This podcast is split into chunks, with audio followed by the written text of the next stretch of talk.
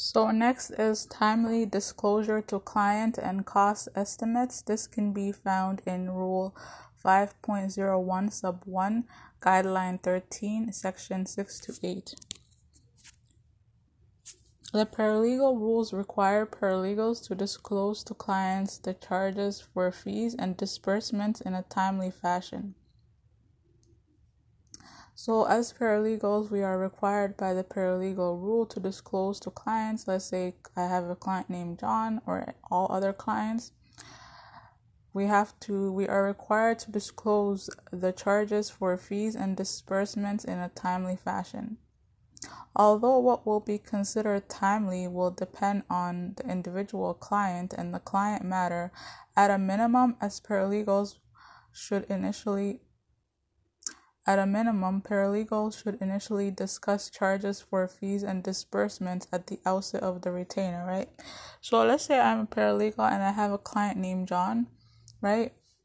So I am required by the paralegal rules to disclose to John the charges for fees and disbursements in a timely fashion. Although what will be considered timely will depend on the individual will depend on the individual client, which is John in this case, and the John's matter. At a minimum, I should initially discuss charges for fees and disbursements at the beginning of the retainer. Before or within a reasonable time after beginning representation, I should provide as much information about fees, disbursements, and, and interest as is reasonable and practical in the circumstances, including the basis on which fees are car- um, including the basis on which fees are car- are calcula- calculated. As a paralegal, I should obtain John's approval prior to re- incurring an expense on behalf of John, especially in circumstances where the disbursement will be particularly substantial. Example, an export report. As a paralegal, I should also provide John with an estimate of the expected fees and disbursements to complete the matter or to bring the matter to a particular stage.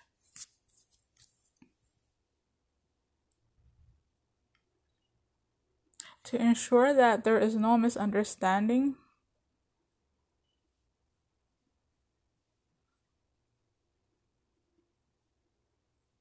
to to ensure that there is no misunderstanding of the information should be provided or confirmed in writing.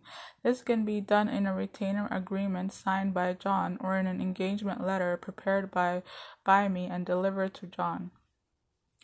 Let's say something unexpected happens in John's matter that results in costs that are higher than the my original estimate to John, then as a paralegal I should immediately give the give the client, which is John, an explanation for the increased cost and provide a revised estimate.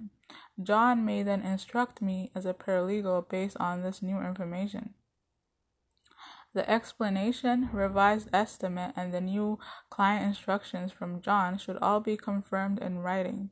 One way to manage the client's expectations, in this case John, during the retainer, during the retainer and to ensure timely disclosure of fees is to is to provide John the client with interim statements of accounts.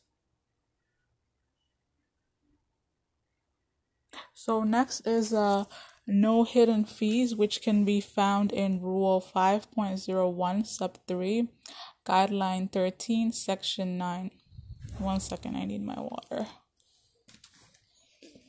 Ah.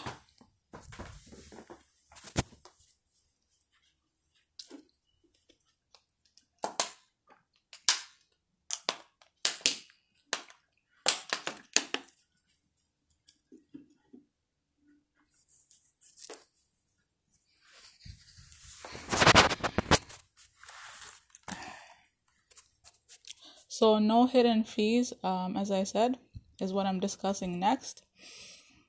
The relationship between paralegal and client is based on trust, right? So, let's say I ha- I'm a paralegal and I have a relationship between my client, John. So, this relationship is based on trust. John must be able to rely on my honesty and ability to act in his best interest.